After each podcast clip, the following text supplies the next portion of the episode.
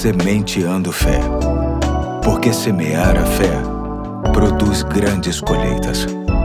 Olá, hoje é quinta-feira, dia 20 de outubro de 2022. Aqui é o Pastor Eduardo e me alegra estar em sua companhia em mais um episódio da série Ali da Semeadura, que tem como texto básico Gálatas, capítulo 6, versos 7 e 8, que diz assim: Não se deixe enganar, de Deus não se zomba, pois o que o homem semear, isso também colherá. Quem semeia para a sua carne, da carne colherá destruição, mas quem semeia para o espírito, do espírito colherá a vida eterna. Ontem ressaltamos a importância da leitura do verso 9, especialmente para aqueles que acham que a colheita dos seus frutos está demorando demais, enquanto que outros semeiam e colhem rapidamente. Quero voltar a ler o verso 9 e fazer alguns destaques sobre este texto. Diz assim o verso 9: E não nos cansemos de fazer o bem, porque a seu tempo ceifaremos, se não desfalecermos. Primeiro destaque se dá na palavra perseverança. Não nos cansar de semear o bem é a primeira condição para que um dia possamos colhê-lo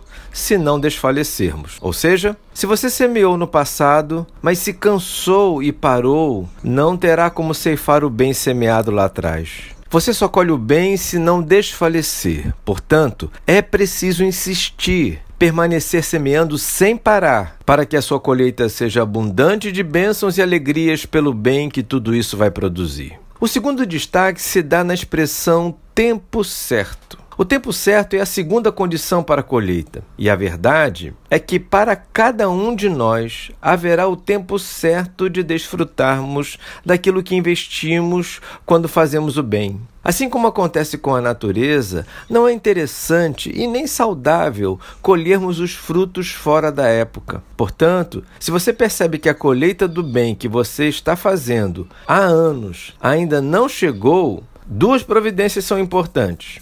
Continue semeando, não desanime nem desfaleça. O mais que esteja demorando, será extremamente pertinente que você continue fazendo o que é certo e o que é bom. E a segunda se dá a entender que o tempo da colheita ainda não chegou haverá o tempo certo de usufruir de todo bom investimento, tanto na sua vida quanto na vida dos outros que estão ao seu redor. Portanto, não se esqueça: na lei da semeadura, perseverança e esperar o momento certo são comportamentos imprescindíveis. Hoje fico por aqui e até amanhã, se Deus quiser.